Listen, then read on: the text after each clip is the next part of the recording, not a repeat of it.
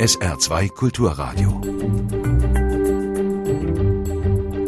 Fragen an den Autor.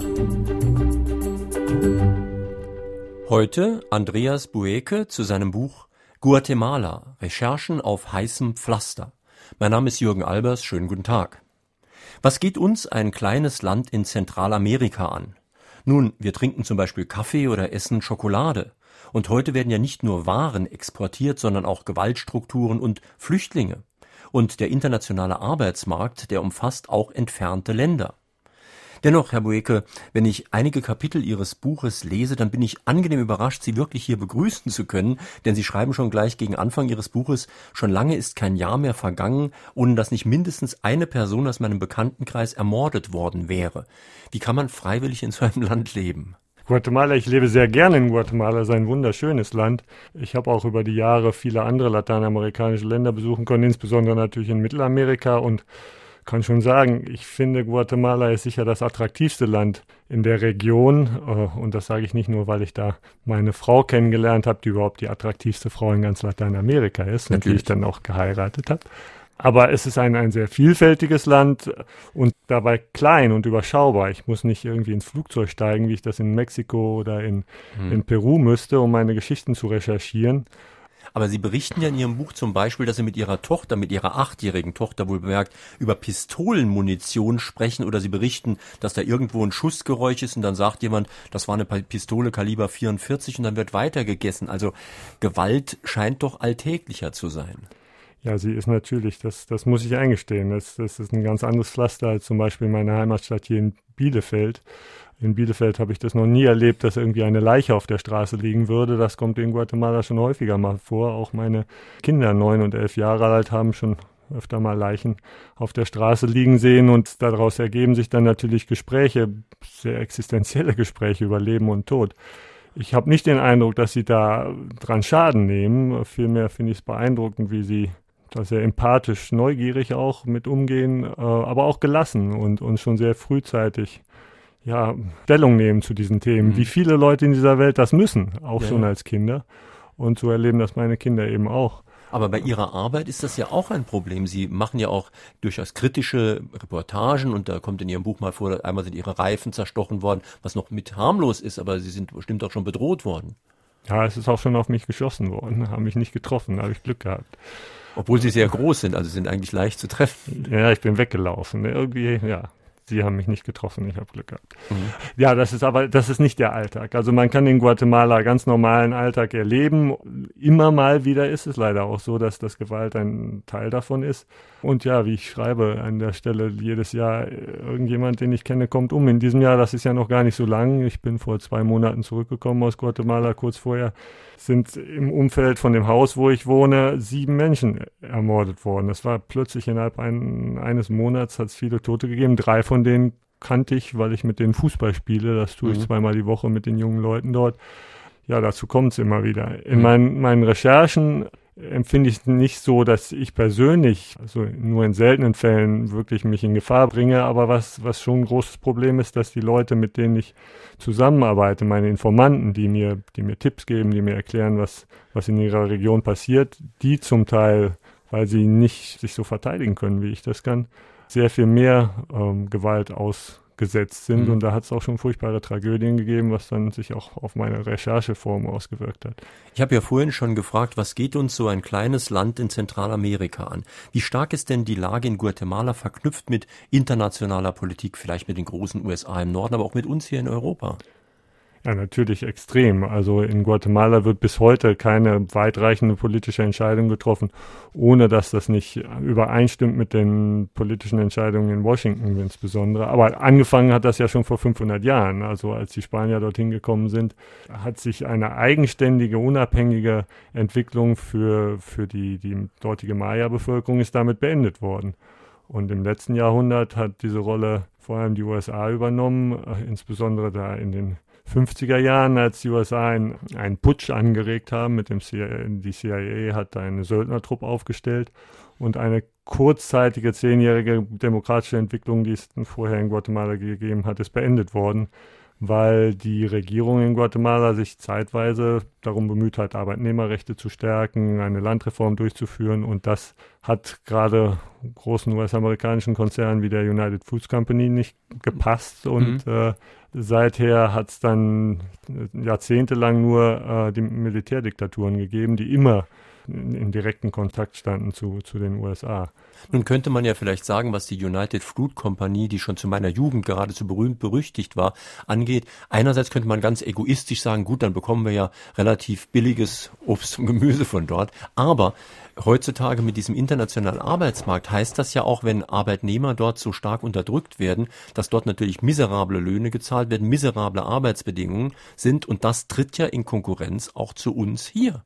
Denn das wirkt sich ja alles heutzutage international auch auf. Ja, das ist natürlich so und ähm, das ist auch immer wieder Thema von meinen Recherchen. Äh, zum Beispiel äh, die, die Textilindustrie. Äh, in Deutschland würden ja nahezu, nahezu keine Textilien mehr vor Ort produziert. Das passiert in Ländern weit entfernt und davon erfahren wir selten, aber auch gerade in Guatemala gibt es viele Textilfabriken, wo die Maya-Bevölkerung zu extrem billigen Stundenlöhnen angestellt wird. Und die produzieren dann mit, mit Stoffen, die womöglich irgendwie in, in Pakistan hergestellt worden sind. Also diese, gerade in der, im Bereich der Textilien sind die Produkte ja weltweit äh, gibt es Netzwerke und ähm, die landen dann am Ende bei uns in den, in den Läden. Also man kann nicht sagen, wir haben nichts mit diesen Ländern zu tun. Also die, die Verbindungen sind immer sehr direkt.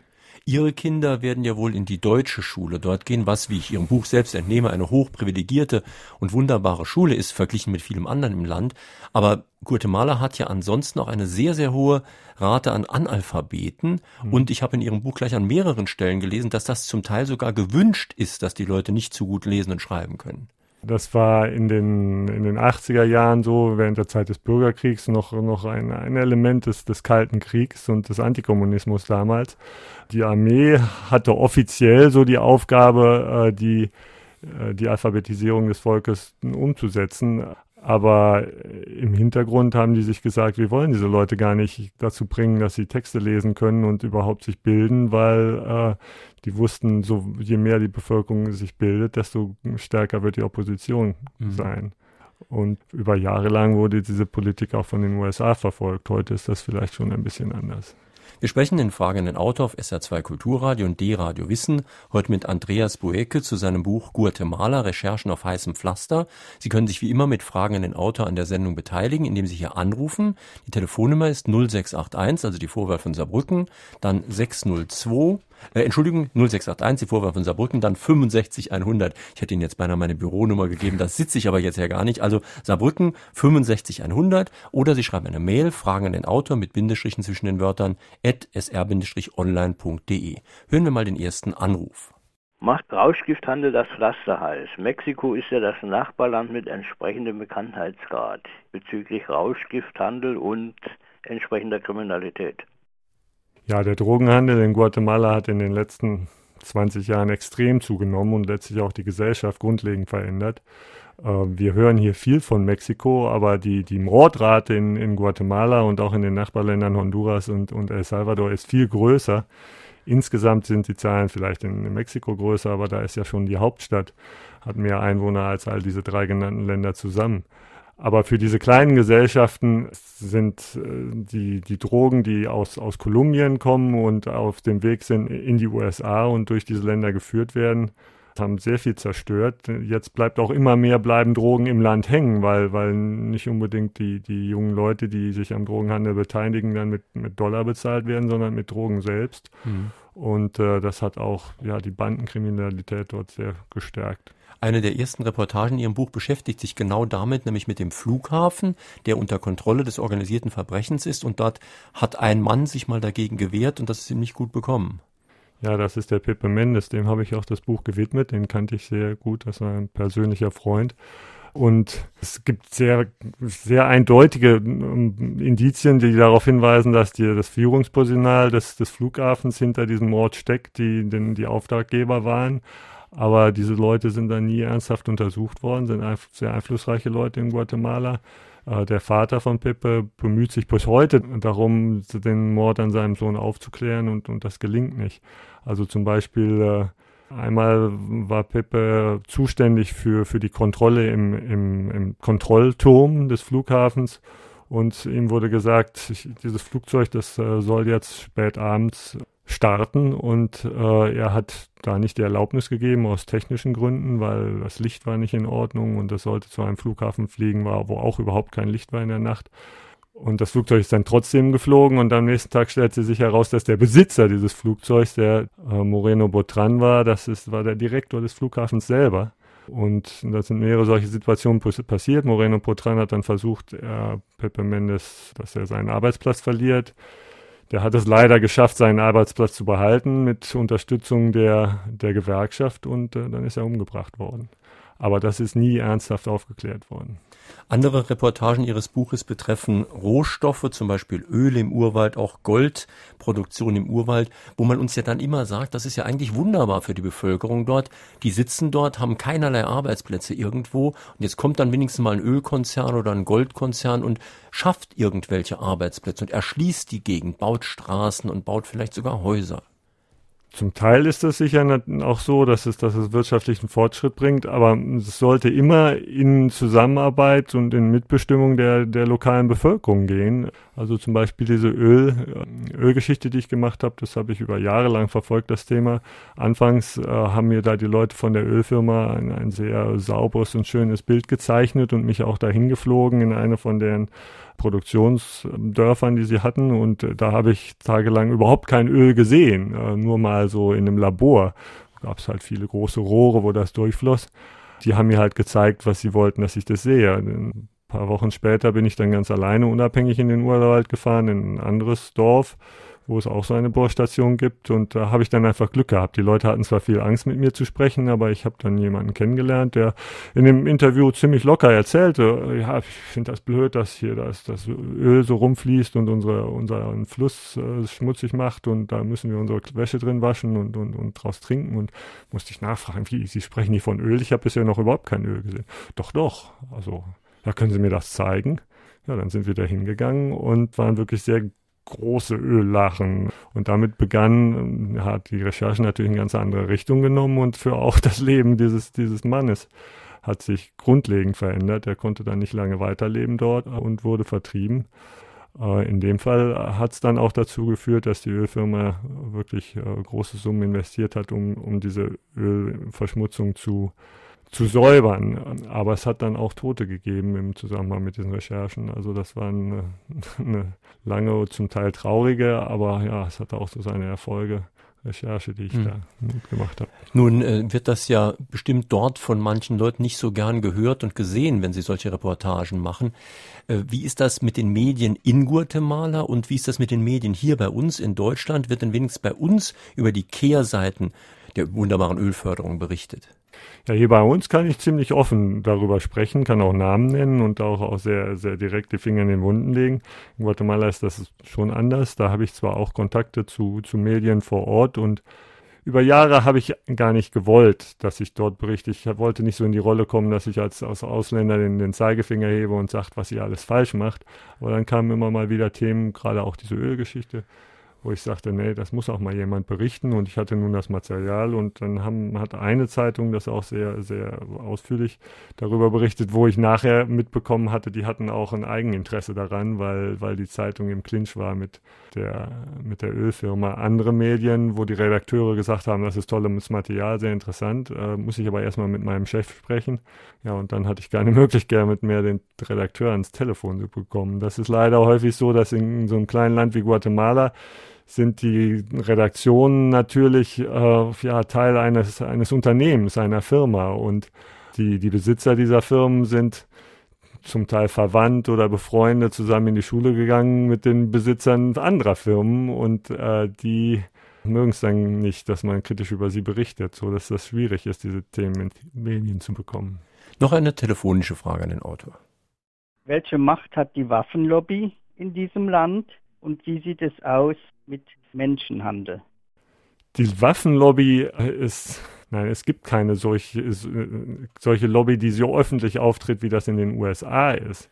Darüber wird nicht, darüber gibt es keine öffentliche Diskussion. Aber natürlich gibt es eine Menge Leute, die mit Waffen viel Geld verdienen. Das sind häufig sind das Leute, die früher im Militär waren oder weiterhin Militärangehörige sind. Das Militär kontrolliert da den Großteil des Waffenhandels und da laufen auch viele Dinge illegal und die Regierung kümmert sich da nicht drum.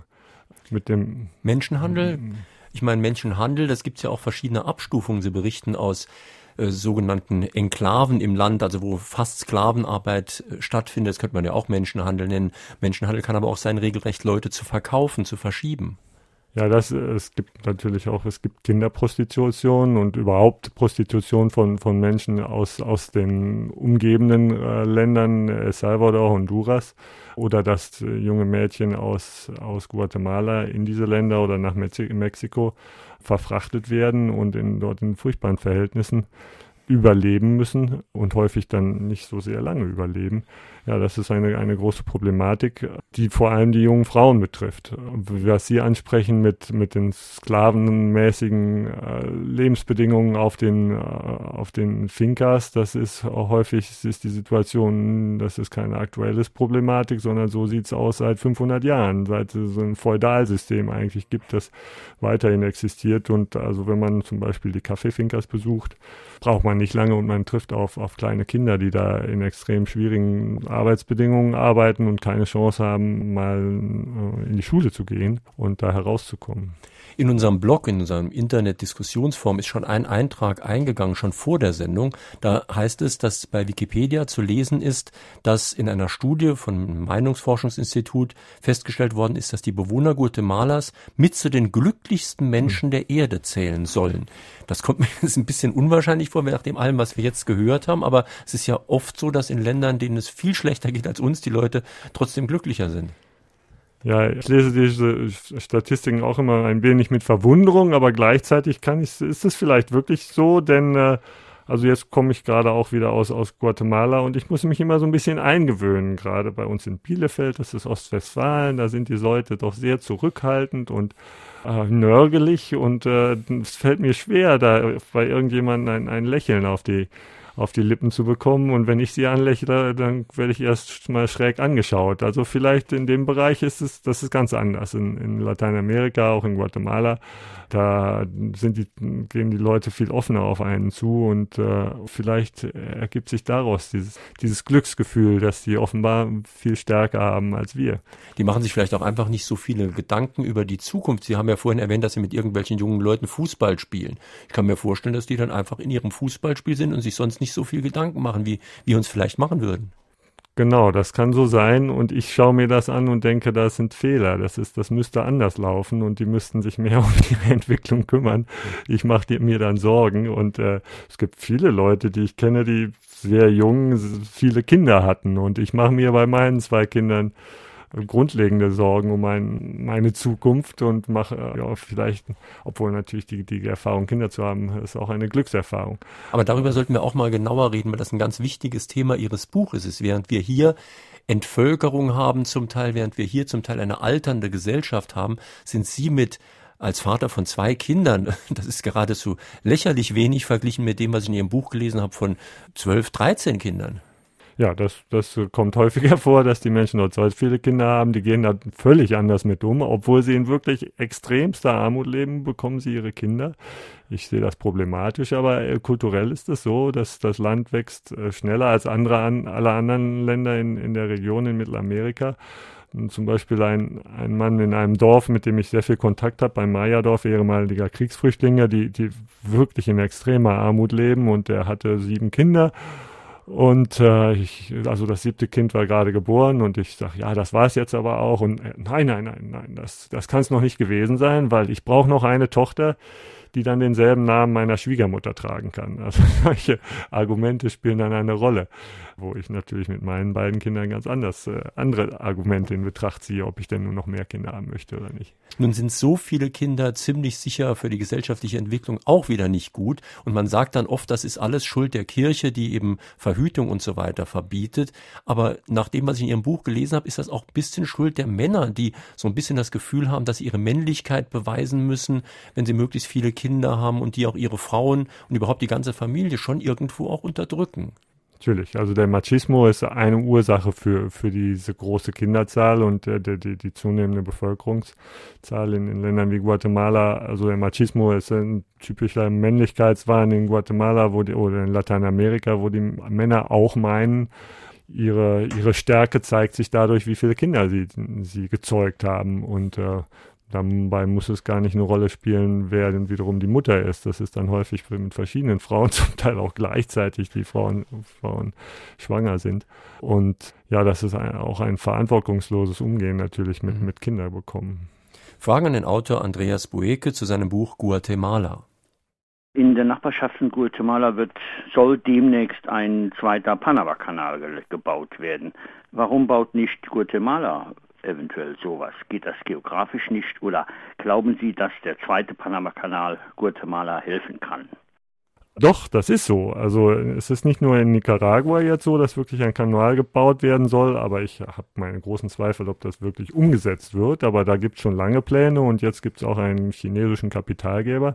Aber auch in Guatemala gibt es schon seit einiger Zeit Pläne, einen, einen trockenen Kanal einzurichten, also dass äh, die, die Schiffe ankommen an, an der Atlantikküste und äh, die äh, Güter dann umge umgeladen werden, umgeladen auf, werden auf Züge und auf LKWs und eine große Pipeline soll gebaut werden und bis dann zum Pazifik das läuft oder natürlich umgekehrt. Also einen trockenen Kanal, das ist ein riesiges Infrastrukturprojekt. Wenn es umgesetzt würde, würde das natürlich auch Arbeitsplätze schaffen und, und Finanzen bringen für das Land, aber gleichzeitig enorme ökologische Zerstörung bringen. Und häufig sind die Menschen vor Ort, haben wenig von solchen Großprojekten.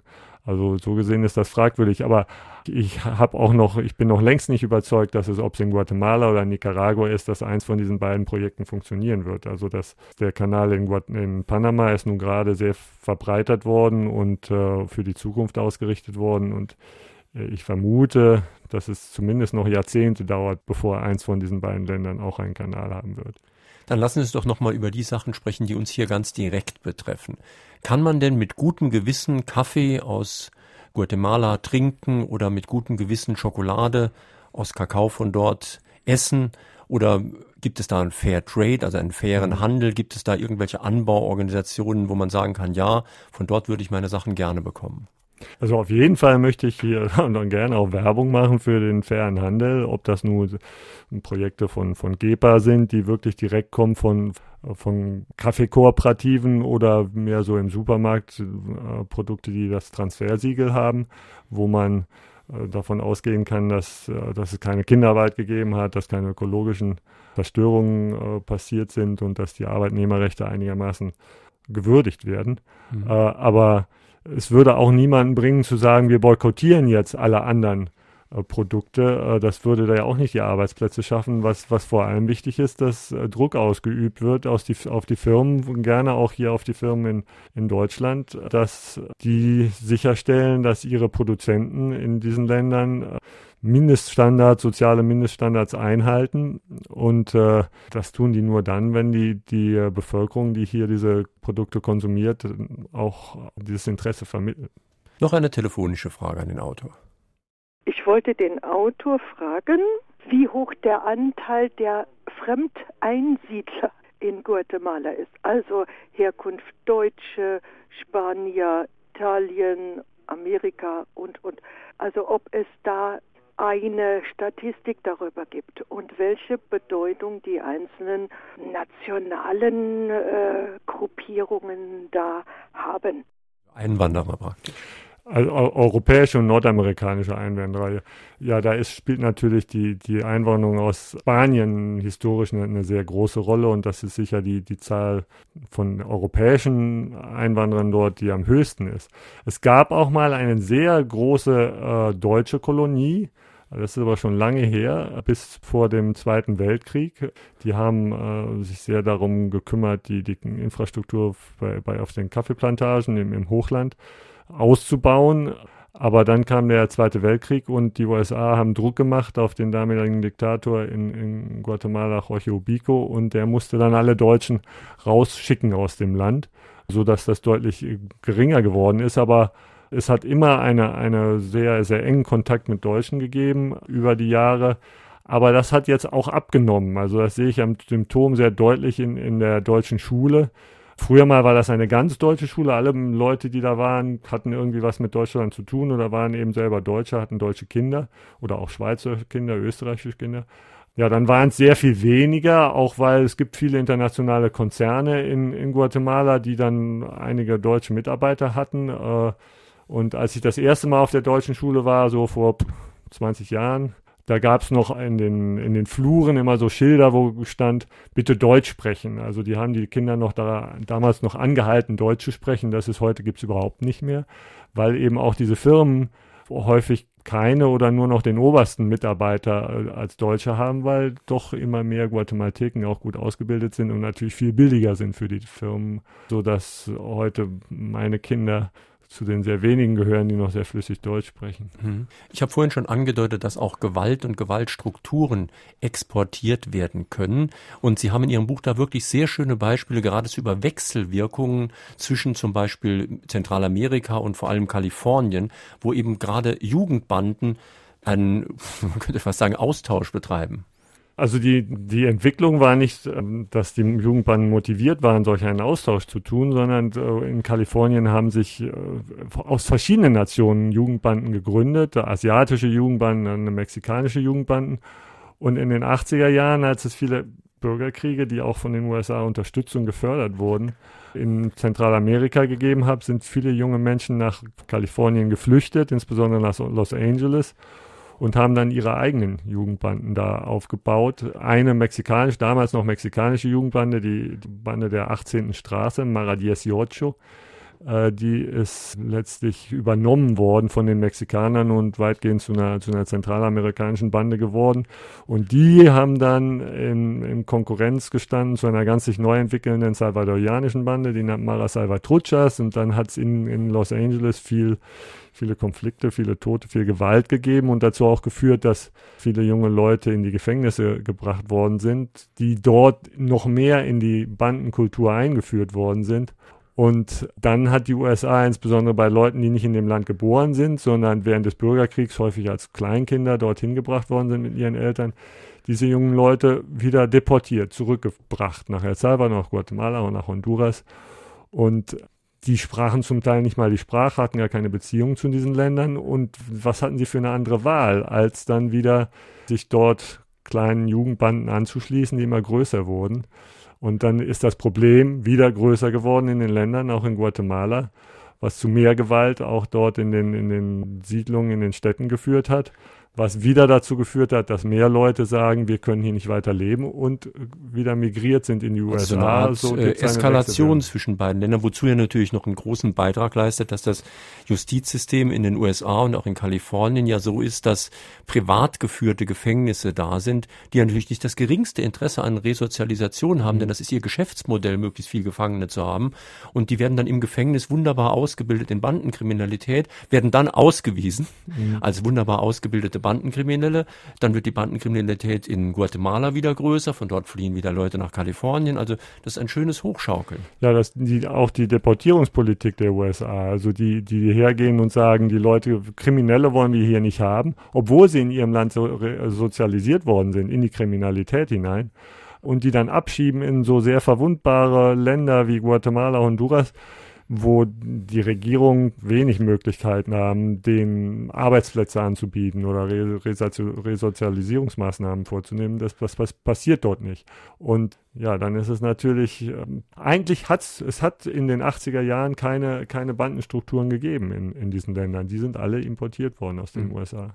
Heute Morgen gehen erstaunlich wenig Mails hier ein unter fragenden Autor at sr-online.de. Aber Jochen Marmit hält das alles genau im Auge. Was sind denn so die Fragen? Ja, die Einträge und Anrufe gehen auch sehr stark in die Richtung, was wir gerade eben erst gehört haben eigentlich der Tenor der Fragen, wie gefährlich ist dieses Land Guatemala? Ein Hörer aus Kaiserslautern schreibt, Guatemala ist nach Angaben des Internationalen Gewerkschaftsbundes für Arbeitnehmervertreter das gefährlichste Land der Welt. In dem mittelamerikanischen Land sind bisher über 50 Gewerkschaftler getötet worden. Zudem gäbe es zahlreiche Mordversuche, Folterungen und Entführungen und die Straftaten würden fast nie geahndet. Seine Frage konkret, welche Rolle, das führt dann weiter, spielt die Arbeiterbewegung in dem Land, wenn es denn eine gibt? Dann gerade Gerade die Aspekte Korruption und Militär werden natürlich auch immer wieder erfragt. Vielleicht hier eine Art Sammelfrage an dieser Stelle. Ähm, wer hat überhaupt die Macht in Guatemala und welche machtpolitischen Strategien innerhalb Lateinamerikas haben die Machthaber. Also orientiert man sich nach Norden oder nach Süden oder im kleinteiligen regionalen Bereich. Und dann noch nicht zuletzt eine Frage von Peter Heinz aus Köln. Offizielle Sprache in Guatemala ist Spanisch, daneben gibt's aber über 20 Maya-Sprachen. Wie ist es um die Maya-Nachfahren bestellt? Wie sehr können sie ihre Kultur ausleben und wie stark machen sie das? Wie stark sind sie gefährdet? Zuerst die Frage jetzt mit den, mit den Gewerkschaftsbewegungen. Die, die Gewerkschaften spielen leider heute eine sehr geringe Rolle. Historisch haben die eine sehr viel größere Rolle gespielt, aber die sind in den 80er Jahren platt gemacht worden und deren Anführer sind ermordet worden. Und es hat jetzt in den letzten Jahren wenige Versuche gegeben, das, das wieder zu stärken. Es gibt natürlich immer noch Gewerkschaften und auch, auch Netzwerke, wo sich Gewerkschafter engagieren, aber die haben längst nicht so einen politischen Einfluss, wie die hier in Deutschland haben die Leute, die wirklich die Macht in Guatemala haben, das ist eine sehr kleine, sehr überschaubare Schicht. Man spricht da immer so von zwölf Familien, also die kann man auch ziemlich eindeutig identifizieren, wer das ist. Die, die bestimmte Wirtschaftsbereiche monopolisiert haben, also die Zementproduktion, die Alkoholproduktion, das Restaurantwesen, das ist in der Hand von einigen wenigen Familien. Und äh, der letzte Das Punkt waren die Maya-Kulturen, die richtig, in Ihrem Buch ja auch sehr deutlich vorkommen. Ja, in Guatemala ist die Hälfte der Bevölkerung etwa, äh, gehört einem Volk der Maya an. Es gibt da 22 verschiedene, zumindest Sprachfamilien. Und die haben in den letzten Jahren, insbesondere seit 1992, da war dieses Jahr, wurde die die Entdeckung Amerikas gefeiert oder die, das Zusammentreffen der Kulturen, was ja eigentlich wirklich eine Eroberungsgeschichte war. Und seitdem ähm, bemühen sich viele Organisationen immer mehr verstärkt darum, die Maya-Kultur zu revitalisieren, ihre eigenen Geschichten, ihre eigene Geschichte zu stärken. Das kann sehr konkret sein. Also wenn, wenn früher ein, ein Maya-Kind ähm, eben mit einer Sprache, mit der Sprache Popcom-Chi zum Beispiel, so solche Namen haben die, in die Schule gegangen ist, dann, dann verstand es da den Lehrer nicht, weil es zu Hause Popcorn Chi sprach und in der Schule dann Spanisch sprechen sollte und der Lehrer es nicht erlaubte, dass das Kind Popcorn Chi sprach. Das hat sich geändert. Heute gibt es zunehmend mehr zweisprachige Schulen, so dass es den Kindern auch der Maya-Bevölkerung überhaupt erst ermöglicht wird, in der Schule zu bleiben die dann herangeführt werden an die spanische Sprache, die ihnen natürlich auch viele, viele Türen öffnet, außerhalb ihrer kleinen Gemeinde. Das, das ist ein, ein großes Thema geworden. Da, da haben sich auch sehr viele positive Entwicklungen gegeben in den letzten Jahren. Sonja Colling-Boos aus St. Ingbert hat eine Frage gestellt, die für ihr Buch sehr wichtig ist, nämlich sie fragt nach der Religion in Guatemala. Wie hat sich da das Verhältnis zwischen Katholizismus und den konkurrierenden Pfingstkirchen bzw. charismatischen Gemeinden in den letzten Jahren entwickelt? Ja, historisch war Guatemala ein, äh, grundlegend katholisches Land immer gewesen oder seit der natürlich seit der Eroberung durch die Spanier. Das hat sich geändert in den letzten 40 Jahren, besonders auch schon früher, aber da ist es wirklich äh, offensiv angegangen worden, vor allem von US-amerikanischen äh, evangelikalen Missionaren. Und äh, da gab es auch hier in, in Deutschland immer kritische Stimmen, so von der Solidaritätsbewegung, dass, und das war auch sicher so während des Bürgerkriegs, dass die katholische Kirche mit der Befreiungstheologie identifiziert wurde und deshalb als kommunistisch galt und buchstäblich bekämpft wurde. Viele, viele Priester, engagierte Priester haben damals auch ihr Leben verloren, während die aus den USA importierten kleinen Pfingstkirchen ja, mehr so mit der Modernisierung in, und, äh, und letztlich dem Status quo auch in Guatemala äh, identifiziert wurden und nicht von der oder gefördert wurden vom Militär. Auch, auch mehrere der, der Diktatoren damals waren schon selber die, äh, Evangelikale und wurden von den USA unterstützt. Mhm. Heute, denke ich, hat sich da eine Entwicklung gegeben, dass es jetzt so viele sind, rund 30 Prozent der Bevölkerung sind Evangelikale, dass man auch das ein bisschen differenzierter betrachten muss. Es gibt auch einige evangelikale Kirchenbewegungen, die natürlich sich seit langem auch in armen Landesteilen und, und in den Slums in der Hauptstadt engagieren und auch beginnen, linke Positionen einzunehmen, weil auch die merken, so kann es nicht weitergehen und äh, das ist, äh, darauf zeigen, das sind Unrechtsverhältnisse. Äh, obwohl ein Großteil der, der Evangelikalen sind bis heute sehr konservativ und es gibt auch diese großen äh, Fernseh- Kirchen, wo, wo tausende Leute einem, einem Pastor zuhören, bis er dann irgendwann seinen Zehnten einfordert. Das ist ja wirklich ganz interessant. Sie haben ja da sehr schöne Reportagen in Ihrem Buch. Das sind ja so, so richtige Showveranstaltungen. Ich meine, in Sachen Showbusiness waren die USA immer groß und diese Kirchen sind da auch sehr groß. Und in Kommerzialisierung sind sie offensichtlich auch sehr groß, weil einige Leute verdienen sich da eine sehr, sehr goldene Nase dran. Ja, und ich bin immer verwundert darüber, dass trotzdem Tausende, Zehntausende Leute äh, diesen einzelnen Pastoren, häufig sind es dann auch noch ihre Familien und ihre Kinder, das wird dann in Generationen weitergegeben, denen folgen, ohne zu sehen, dass das im Hintergrund eigentlich ein Geschäftsinteresse steht. Also das scheint mir häufig offensichtlich. Also die Gottesdienste sind, äh, ja, die kulminieren in der, in der Spendenausgabe und wenn der, der Klingelbeutel rumgeht. Äh, aber drumherum ist ein ja bis zur Ekstase führendes Show, die Sie ja, sagten Klingelbeutel, das klingt noch so harmlos, aber Sie haben ja vorhin den Zehnten genannt. Das heißt, ja. die erwarten von den Leuten, dass sie schon zehn Prozent ihres Besitzes der Kirche geben. Das wäre ja jetzt für deutsche Verhältnisse immer noch nicht so viel, aber wenn man bedenkt, dass die Steuerquote dort nur elf Prozent ist, dann würde das ja heißen, dass die Kirchen wesentlich mehr Geld von den Leuten bekommen als der Staat. Es kommt auch von Kirche zu Kirche und von jeder Familie drauf an, aber es gibt natürlich viele Familien, die sich daran halten, die ihr, ihr Geld an die Kirche geben, ihre 10 Prozent und die wirklich glauben, wenn sie das nicht tun, dann äh, wird der Teufel sie greifen. Also Steht das denn in der Bibel? So. Ja, da gibt es viele theologische Diskussionen drüber. Da bei dem Propheten Melachi, auf den sich die Evangelikalen immer wieder beziehen, gibt es ein, ein, ein Zitat, das sie dann aus dem Kontext nehmen und sagen, ja, der hat das so vorgeschrieben, aber eigentlich äh, ist das theologisch, kann man das ganz anders interpretieren. Aber solche anderen Interpretationen hören die natürlich nicht gern, weil ja, es ist für sie ein Geschäftsmodell. Aber das ist nur ein Bereich der evangelikalen Bewegung. Es gibt auch ganz andere. Hören wir noch eine telefonische Frage.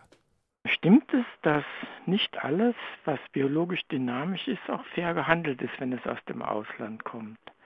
Ja, das sind ja erstmal zwei ganz verschiedene Sachen, also biologischer Anbau und fairer Handel. Im günstigsten Fall kommt es natürlich zusammen. Also häufig ist das so, dass die, die Kriterien für den fairen Handel einbeziehen, dass halt ähm, organische Anbaumethoden genutzt werden. Oder das ist eigentlich bei allen, allen ernstzunehmenden äh, Siegeln so. Äh, das bekannteste ist wohl Transfer und da spielt das eine große Rolle. Die fördern, dass, dass halt immer weniger Pestizide genutzt werden bei den Kooperativen, die den, zum Beispiel den Kaffee produzieren. Also das ist eigentlich ein Ausschlusskriterium. Wenn die, die können nicht so weitermachen wie die, die großen Finca-Besitzer nebenan, wo die letztlich auch keine, selbst keine Kinder haben, die auf der Finca arbeiten und deshalb ist denen das gar nicht so wichtig, dass dort ähm, gesundheitlich äh, schonende Arbeitsmethoden sind, sondern wenn da jemand krank wird, dann muss er halt nach Hause und dann steht schon jemand anders in der langen Schlange und übernimmt diese Arbeit gern. Bei den von Transfer oder GEPA geförderten Kooperativen ist das anders und da ist denen ist sehr wichtig, dass sie gesunde Arbeitsbedingungen für ihre Mitglieder haben. Was ist denn eigentlich mit dem sogenannten Biosprit? Wobei ich das Bio erstmal in Anführungszeichen setze, bevor sie mir nicht das Gegenteil beweisen. Ja, also das hat sehr zugenommen, der Anbau von Ölpalmen in Guatemala. Und Ölpalmen können unter anderem auch Biodiesel herstellen. Und das führt leider immer mehr zu einem Verdrängungsprozess, dass die, die Familien, die auf, auf dem Land leben, das Land verlassen müssen, obwohl sie da seit Generationen leben, auf irgendeiner Finca, die einem großen Plantagenbesitzer gehört. Die Menschen haben da generationenlang Kaffee für den Besitzer angebaut und kleine Landstücke selber gehabt für ihre Bohnen, für ihren Mais. Dann kommt eine große, zum Teil ausländische Firma her und sagt so, wir wollen jetzt hier aber Ölpalmen anbauen oder auch Zucker. Und äh, perspektivisch ist das sicher so, dass die in Zukunft aus diesem Zucker oder aus diesen Ölpalmen auch Biosprit produzieren wollen. Äh, da gibt es bestimmte Regionen in Guatemala, wo das extrem zugenommen hat und es hat zu sehr vielen auch gewalttätigen Landvertreibungen gegeben. Ich habe da auch, ja, in meinem Buch kommen auch Reportagen vor, äh, wo ich mir das dann anhöre mir angeschaut habe, wie sind die Lebensbedingungen dieser Menschen, die dann, wo, wo sollen sie hingehen? Sie haben, wir haben buchstäblich keinen Ort, wo sie hingehen müssen. Da an der Straßenrand äh, überleben und der Staat kümmert sich nicht drum. Da, auch da entsteht wieder ein Gewaltpotenzial, was, ja, mal gucken, wie das weitergeht. Jochen Marmet ist nochmal da mit Mails und Blog. Genau, und es gibt einen Hörer, der nicht genannt werden will, der sagte Danke für das Thema in SR2 Kulturradio. Erst einmal klingt es, Guatemala ist weit weg, aber wir bekommen doch einen Blick in eine andere Welt und dafür ist er sehr dankbar. Das schreibt er einfach nur mal so. Ja, prima, danke Ihnen. Dann gibt es eine äh, ganz konkrete Anfrage von Aaron Rosenberg. Er fragt, was Ernesto Cardenal denn so macht und wie die Bedeutung des Castro-Clans für Mittel- und Südamerika ist, ist der Einfluss der USA stärker geworden, das haben wir schon ein klein wenig diskutiert, aber er fragt auch, was ist mit Julian Assange? Hat er auch in seinen abgefangenen Mails der US-Behörde etwas über Mittelamerika, also speziell Guatemala, veröffentlicht? Das ist die eine Frage, die noch offen war. Und dann ein weiterer Hörer mit dem Namen Jan Obersteller hat geschrieben, er möchte in Kürze nach Peru reisen und dort auch bei einer einheimischen Familie leben. Er fragt nun, ob es auf dem Land in Peru auf dem Land in Peru ebenso gefährlich ist wie bei uns im Studio, wo gerade die Tastatur umgekippt ist. Nein, wie in Guatemala, ob man dort auf der Straße einfach erschossen werden kann oder ob man ins Visier der Drogenmafia gerät. Das möchte er wissen, bevor er losfährt. Ich habe früher mal lange in Peru, ein Jahr lang habe ich in Peru gelebt, äh, aber die Situation seitdem hat sich deutlich verändert. Also statistisch gesehen ist, ist, ist, Peru sehr viel weniger gefährlich als Guatemala, aber auch in Guatemala kann man gut rumreisen. Ich kann Sie nur dazu ermutigen, nach Peru zu fahren und wenn Sie dann auch noch ein andermal nach Guatemala kommen, können Sie das gerne tun. Das Land ist weiterhin auch voll von jungen Rucksackreisenden. Es sind weniger geworden, aber die gibt es weiterhin. Es gibt auch viele Bildungsreisengruppen die in Guatemala sehr attraktive Angebote machen. Also man kann da toll Tourismus machen und in Peru kann man das sowieso. Ich kann sie nur ermutigen, dahin zu fahren. Dann, Dann war, Ernesto Cardinal und auch die Castros. Ja, die Castros oder Kuba, die Entwicklung in Kuba hat mal eine große Rolle für Guatemala gespielt und es ist faktisch auch so, dass die, die Guerilla-Bewegung, die Revolutionäre in Guatemala einen direkten Kontakt hatten zu der Regierung in Kuba und, und zu den Castros damals. Das hat aber extrem abgenommen. Seit 1986 gibt es demokratische Wahlen in Guatemala und bis auf die vorletzte hat es eigentlich keine Regierung gegeben, die ja, sich um, um enge Kontakte zu, zu Kuba bemüht hat. Die vorletzte Regierung war, ja, hat sich so einen sozialdemokratischen Anstrich gegeben und war dann auch offen für Kontakte zu Kuba.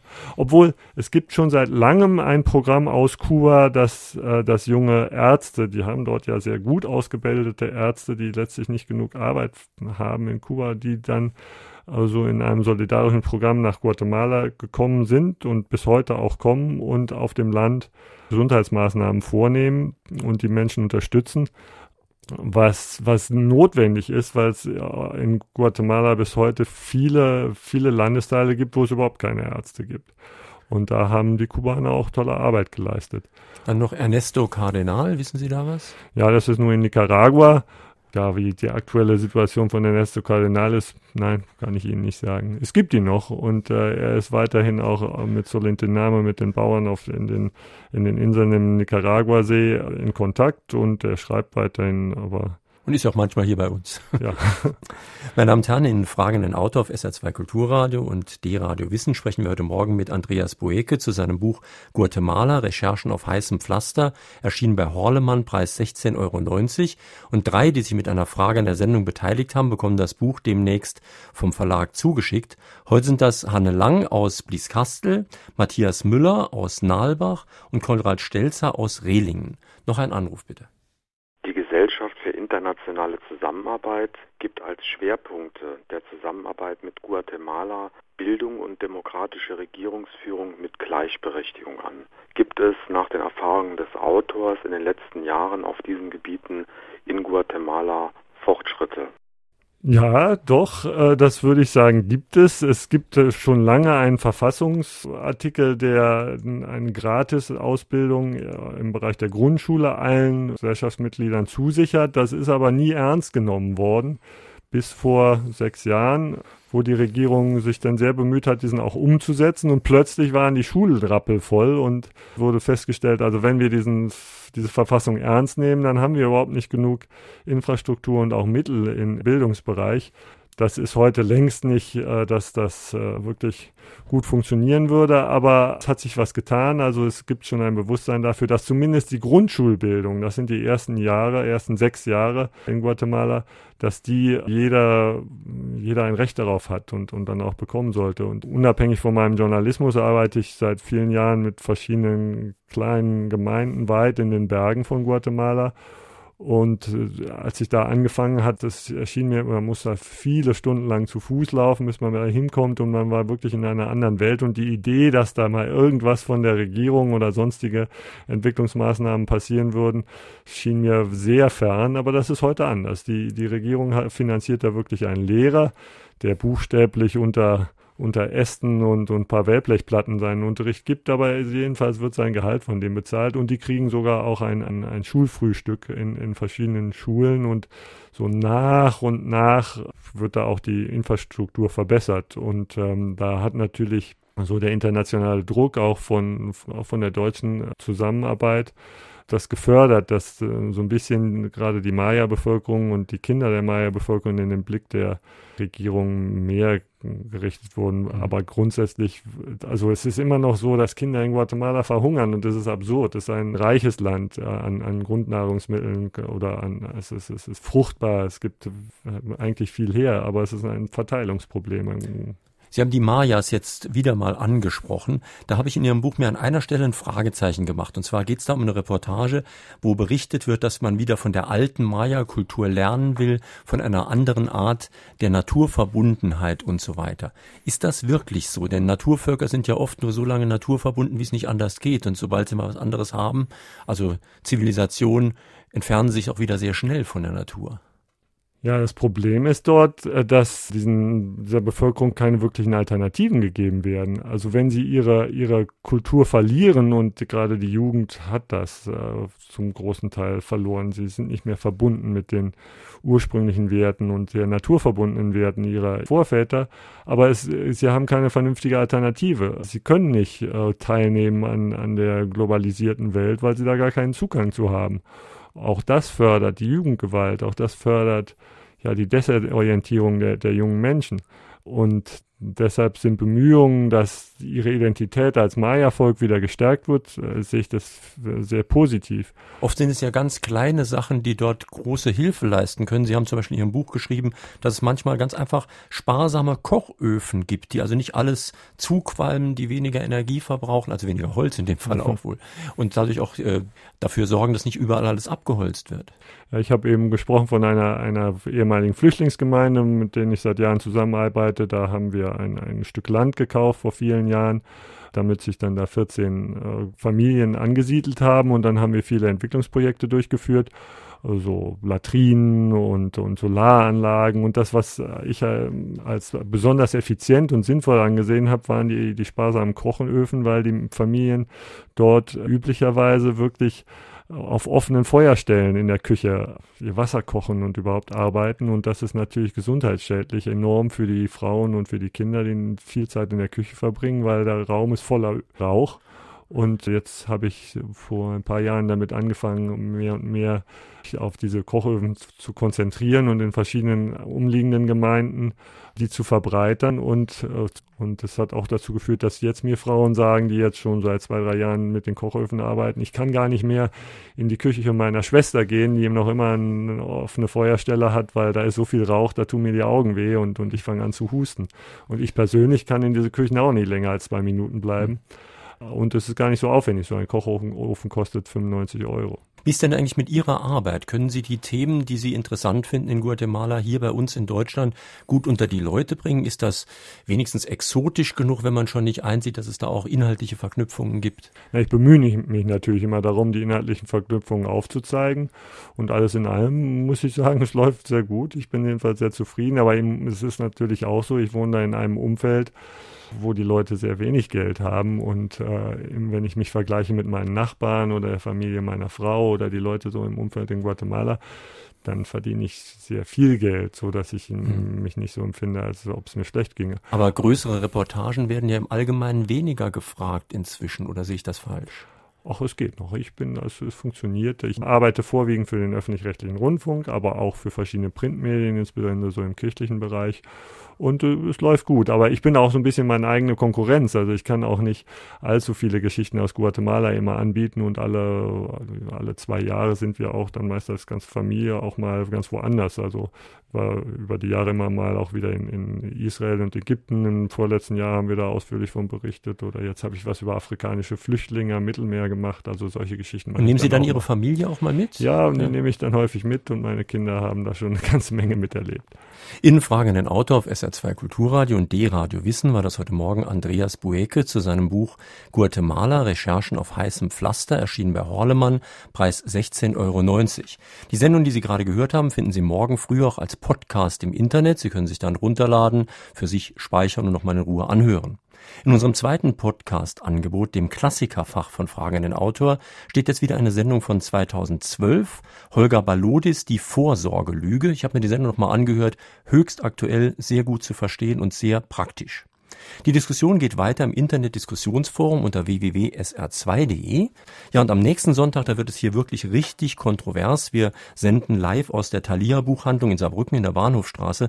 Und ich kann Ihnen sagen, das war gar nicht so leicht, diese Sendung zu organisieren, weil es viele, viele Veranstalter gab, denen das Thema zu heiß war oder die aus politischer Überzeugung gesagt haben, nein, nein, nein, sowas darf man gar nicht machen. Da kommt nämlich Professor Joachim Starbatti. Sein Buch heißt Tatort Euro, Untertitel Bürger, schützt das Recht, die Demokratie und euer Vermögen.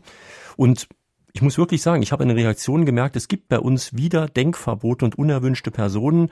Alles wird als alternativlos dargestellt, Kritiker als naiv oder ahnungslos, aber wir wollen trotzdem fragen, ob es wirklich keine Alternative zu Rettungsschirmen für Banken gibt und zu Schuldenübernahmen. Sichert oder gefährdet die EU in dieser Form den Frieden? Das also am kommenden Sonntag in Fragen in den Auto. Ich würde mich sehr freuen, wenn Sie kommen in die Thalia Buchhandlung in Saarbrücken in der Bahnhofstraße. Schönen Tag, schönes Weiterhören wünscht Jürgen Albers.